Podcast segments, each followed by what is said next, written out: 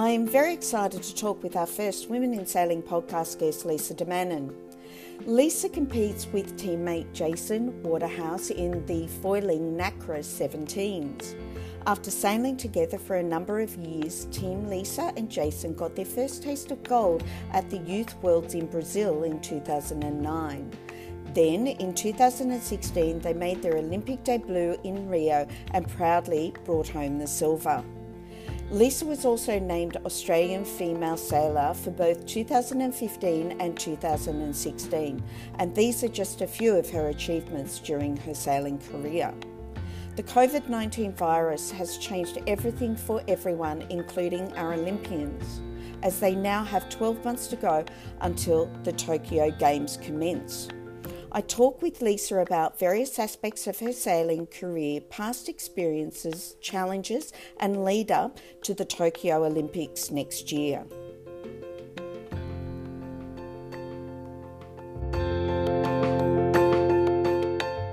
Hi, Lisa. It's my pleasure to welcome you here today. How are you? Good, thanks. Thanks for having me on the show. Oh, look, it's our pleasure.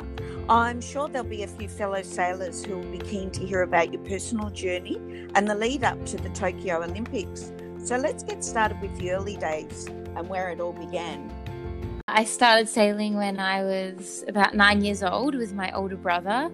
Um, naturally, I was really scared and didn't like it at the beginning, and I cried a lot. And I think um, mum and dad used to hide on the rescue boat so I wouldn't try jump ship and swim to them. So mm-hmm. Um, good on them for doing that because it obviously turned out pretty well for me.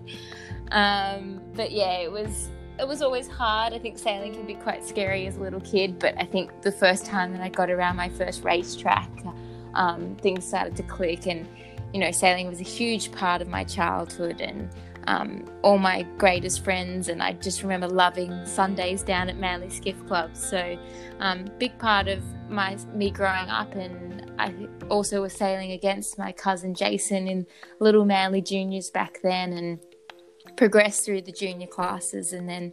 Um, he asked me to sail with him when we were 16 um, to try to do the Youth World Championships together.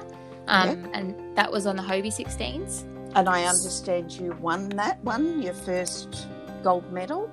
Yeah, so we did two youth worlds together, one in 2008 in Denmark, and then in 2009 we were in Brazil and yeah, won the youth world championships, which was really exciting. And I, that was sort of the first time that I sort of considered that the Olympics could be a path for me. So that was fantastic to do that um, with Jason. And then we heard a bit of a rumor that the mixed multi-hull would get in to the 2016 Olympics. So we're kind of in the right place at the right time. And um, we're really excited about that, but didn't really know if that was going to happen. And then I think it was 2012 that we got the got the uh, heads up that it was happening and made the decision that we'd give the Olympic thing a go and try win a gold medal for Australia. Fantastic. So that was the NACRA 17s that were introduced into the Olympics. And for those who don't know, please share a little bit around the style of um, that one design boat. Yeah, so the NACRA is the um, it's a catamaran, and it was semi foiling for Rio, and now it's fully foiling for the next Olympics. Um, so it's double trapeze. Um, we've obviously got we've got three sails with the spinnaker and the, but uh, it's it's all comes out of the manufacturer in Holland, so they're supposed to be identical, and the boat speed is fairly similar. But as you can imagine, there's a huge amount of variables that you have you can control, and so we spend a lot of time offshore, mainly going in a straight line, testing equipment and settings. So um, right now we've got rudder and daggerboard settings that you can change but the foils are actually all the same and the sails are all the same. But you do get little discrepancies uh, in between equipment. So um, we usually find like one in four sails is, well, one in three sails is really good, and then the second one's okay, and then the third one's not so good. So, so all those little one percenters that we're looking for, um, because it is one design, but you know, you're just trying to find those one percent little advantages. So, in regards to your physical condition, um, I suppose you'd have to have a lot of core strength. So, what's your general training routine like? Um, well, usually we sail on water Monday to Friday, so five days a week if we're at home. Um, and then because the weekend's too busy. mm-hmm. Sydney Harbour is absolutely crazy on the weekend. So yeah. yeah. and then we usually do um, six off water sessions. So that will be three strength sessions and three cardio fitness sessions. So I'm the crew on the boat. So I'm at the front pulling all the ropes and running up and down, trying to keep the boat flying. So yeah. for me, it's super important. And in a mixed class, you know, I've got some six foot two guys at the front of the other boats that are racing to pull their spinnakers up quicker than me. So um, I've got to be the strongest, fittest that I can be. And um, yeah, I really enjoy that side of it and pushing myself to be the best athlete I can be as well as sailor. Fantastic. And then um, you and Jason, um, Jason's extremely tall as well. So you mentioned six foot guys. Um, so, uh, you know, you're two very opposite individuals. So share a little bit about that. Yeah, I think the cool thing about mixed sailing is that you know we have a very good um, mix between female helms and male helms, as well as crews, obviously. Um, but I think Jason and I are very different, obviously physically, um, but we make we kind of balance each other out. Also, like mentally, he's so tactically clever and um, such a good racer that he's so good on the back of the boat that there's no way you would put him at the front of the boat. Um, so he makes a lot of the decisions, and I make the boat go fast. But I think off the water as well, I'm the very highly organized um, planner, and he's the very go with the flow. Um, don't worry about it kind of guy. So I think in an Olympics in an Olympic campaign, when you spend four years, or in our case, ten years of our lives together, mm. um, it's really good to have that balance because you bring out the best in each other, your strengths sort of even out, and you become a better individual by learning from the other person. So, that, yeah.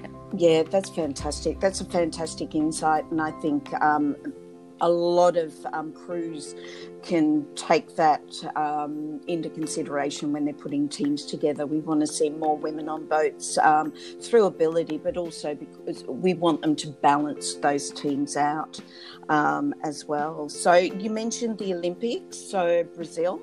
Um, what was the lead up to Brazil like, and what was the lead up to the said Tokyo Olympics um, this year? So comparing, um, you know, going into Brazil, it was your first Olympics. You didn't know what you didn't know, and coming into Tokyo was something that you'd been there before. So, what are the differences, or what were you feeling makes a difference between your first Olympics and your second Olympics?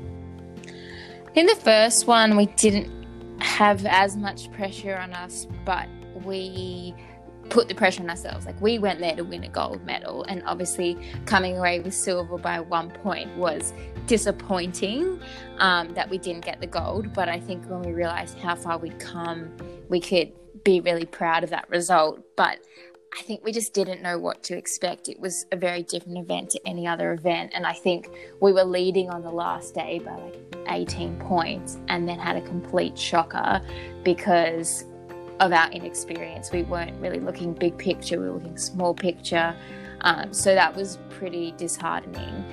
And now I not know or hope that we will never make that mistake again. Um, we did have a tight selection battle with Darren Bundock and Nina Curtis.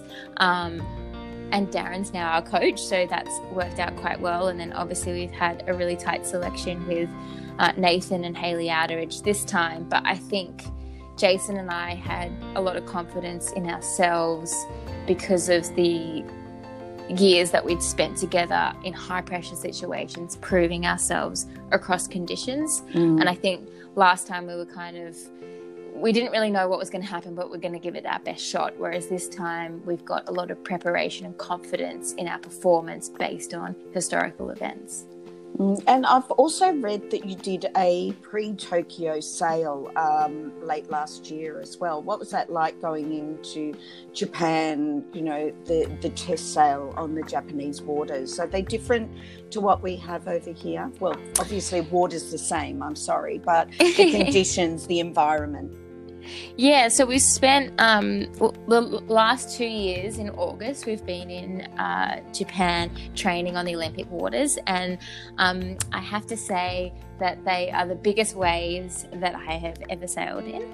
Um, so for a foiling boat, it is a huge challenge, but we're pretty lucky here in Sydney because if we go off the heads um, and train in a nor'easter, that sort of big chop that you get out there is quite similar to Japan, um, and then even in the south, like southeasterly, those big swells. So we've got the opportunity mm. in Sydney where we've got the inshore flat shifty water, which we get offshore in Japan, and then if you go offshore, you get the onshore breeze um, that we're expecting uh, for the Olympic time slot. So, yeah, amazing place to sail. It's about an hour and a half train ride from the center of Tokyo in this cute little village where everyone surfs and super lovely. And yeah, it's a fantastic place to sail and spend some time.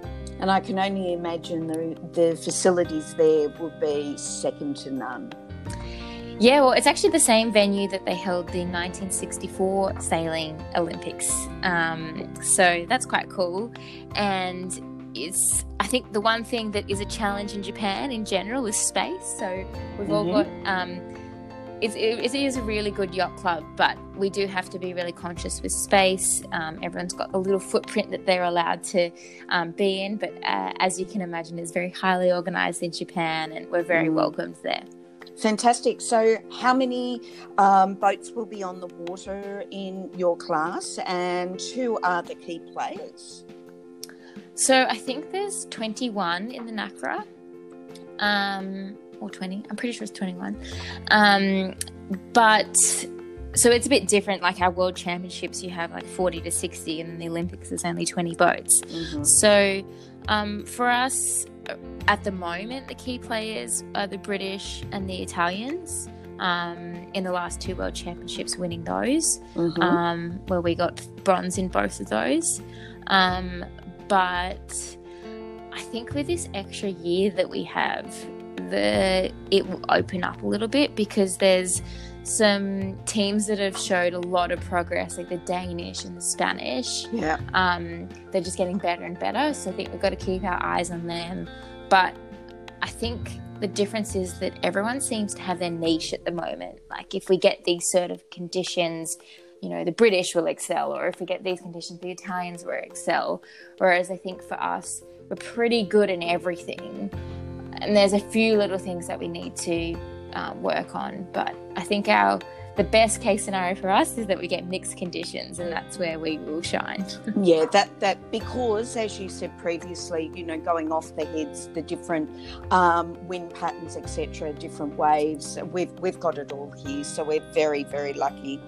Um, well, oh, oh, so what what did the changes to the Olympic mean to you? You you mentioned that there's some guys coming into their own or teams coming into their own.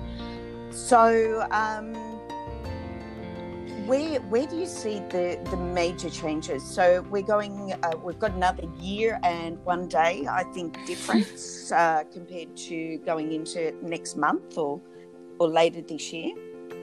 Yeah, I think it was a big shock for everyone, and but it was definitely the right decision uh, I think the tricky thing is four years is a long time to be thinking about one date and then that date moves. So I think everyone yeah. was quite, you know, upset, confused, a bit unsure when it happened because, you know, our lives, like everyone's lives, has been changed. But I think the thing is, the year is an opportunity, and everyone's going to be using it as an opportunity to get better. Um, but it is also another long year of hard work. So I think mm. it's going to be a huge balance between pushing as hard as you can and staying fresh because as we know in sailing it's such a decision making sport that you need to be fresh and ready and um, I think we feel really ready right now but we have to kind of conserve that adrenaline for a whole year and, and um, peak at the right time. So yeah, I think for us, because we had a um, bit of an injury last year, we took a bit of time off the water. So we've been here before, um, and I think for us it's actually going to be quite a good thing physically because it's going to give us more of an opportunity to test a lot of things that we sort of put in the nice to have column. It now becomes a things to do. yeah. um, but everyone will be doing that, so I don't think that everyone anyone's going to be relaxing. I think right now we've got to take a little bit of time to reset. But I think the problem is for Olympic Olympians in general right now preparing is that we don't know when we're going to be let out of the country again. We don't know when we're going to be allowed to compete again um, or meet up with training partners. Mm. So I think the uncertainty is that we don't know what our calendar looks like at all. Mm. I suppose and, that comes yeah. down to your focus and your end goal, pushing through those challenges during challenging times. So, um, you know, obviously you want to go in with a really good mindset. Do you guys have to um, requalify, or is it just a natural progression that you know the same teams going into the Olympics as what's been selected now? Yeah, so the Australian Olympic Committee have confirmed that anyone that has been selected um, holds their place um, for selection. So that's not going to impact us. Um, and I think that's actually going to, I mean, some countries, such as the Italians, haven't selected yet that we're aware of. So I think every country could be different. But I think this, the thing is, in historically late selections have not led to good Olympic results. Um, mm-hmm. So the fact that we have this opportunity now to have that confidence that you know we're going and all we we need to focus on is the Olympics now, um, I think is actually going to be a really good thing for us because, say, other teams that had early selections were able to, you know, look at the at, at, the other events differently and conserve good equipment, whereas we were going 100% at every event. Um, whereas now we can, you know, pick our battles and make sure that we're we've got the best equipment in the best condition ready for the 23rd of July 2021. yeah, no, well, we, have got our fingers crossed for you guys anyway. So, um, what lies ahead for you? And I, I did mention focus, end goal, challenges. Yeah, I, I mean, the rumor is that in October there may be some events that we can start competing in, but for now we're just we're staying off the water, um, just to try, you know, do our part for the community. And I think what we're doing is we've got all these projects that we would have liked to do that now we have the opportunity to do. So I think a lot of um, mindfulness and sports psychology. Um, also, there's a lot of boat work that comes with the NACRA. So I've got yeah. a whole reel of ropes and lots of splicing stuff to um, fill in my time over the next couple of weeks. Just do all that boat prep while I can. And, um, you know, we've got sails that we can measure and things like that. So I think there's lots of little jobs that uh, we can do behind the scenes. And then obviously heaps of fitness. So the goal is to come out of isolation fitter than we went in.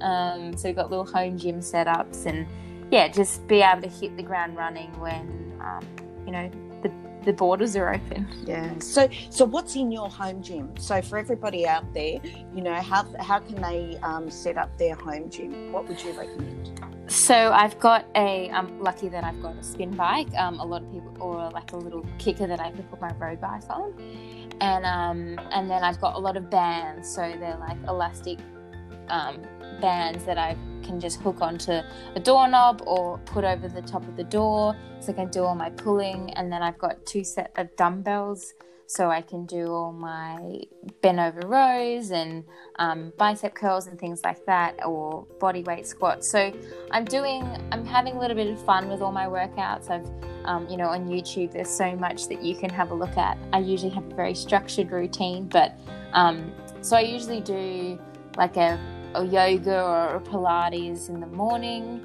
um, and then I'll do maybe an hour on the spin bike at different um, heart rate levels, and then the next day I'll do my my strength in the morning, um, which will be um, a bit like you know you're going to push, pull, mm. um, and then some leg stuff, and mm. and then and then do a yoga in the afternoon. So I'm just trying to stay mobile, and I think I'm doing a lot more sitting than I'm used to. So yeah, yesterday was a light day, and I did a lot of sitting, and then I got up and I just did some mobility to finish the day, and mm. I was mm. feeling super lethargic. And then once I did that, I had heaps of energy. So I think even if you're just moving for 20 minutes, morning and night, it definitely helps your mind as well as your body. Yeah, I think that's a great message to send out there. Um, so, when you're not sailing, let's move away from sailing. What are your favourite things to do? I know, um, you know, I get out and go walking. So, what do you, what do you enjoy doing away from sailing? Uh, I think usually when I'm not sailing, I'm pretty exhausted, so I don't have a lot of energy for activities. But I do love a good walk with a friend and a coffee at the end of it. That's something that's definitely uh, refreshing to do. Um, also love being outdoors, so going on walks or a bike ride in the national parks is. And um, I used to be really into, you know, arts and crafts, like some sewing and painting and stuff. So um, I've got into a little bit of that um, while we're off the water as well. So just trying to switch off, I think, is something that I really enjoy because I'm always, you know, high adrenaline on a foiling boat going way too fast. I think I like to just balance it out with a little bit of zen. Yeah, no, oh, look, that's fantastic. And look, just to finish up, um, words to the next generation of sailors. Let's let's see if we can inspire and um, empower some younger women and even more mature women to get out on different types of boats. So uh, again, what would your what would your words of wisdom be? I've got two things to say about this. The first one is if anyone says that you're not strong enough, tall enough, or good enough, ignore them. because everyone said that to me when I said I was going to crew in a NACRA. Um, and just, you know, no one's going to believe in you for you. You've got to do it yourself. So, you know, ignore all that and just, if you want to do it, just go out there and do it. And then the second thing is that I think don't do what is, you know, expected or preferred. Like some people think there's this one pathway that you have to take to be an Olympian mm-hmm. or to be a sailor. Like if you haven't sailed when you're young, then you're never going to be a sailor. That's not true. I think the best thing that you can do is try lots of different types of boats see what fits for you. Not everyone is going to enjoy sailing at 25 knots all the time, or not everyone's going to enjoy sailing on, you know, five knots on a smaller boat. So I think try Very lots of different things, see what works for you, and just enjoy it because as soon as you stop enjoying it, you stop performing and it's not worth it. What are you doing if you're not having fun? Yeah, that's right. So, look, um, we wish you and Jason all the very best of luck during your Olympic journey, and I hope to catch up with you after the Olympics, but if not before, um, before you head off, just to get uh, a snapshot of where you are in, say, the next eight months. Um, but in the meantime, all the best. Um, enjoy isolation, and um, we'll catch up with you very, very soon. So, thank you again so much, Lisa. Thank you, and I can't wait to hear the other women in sailing that you'll be talking to in the next couple of months. Fantastic. We'll be getting them out rather quickly to keep everyone entertained. So thanks, Lisa, and have a terrific day. Thanks.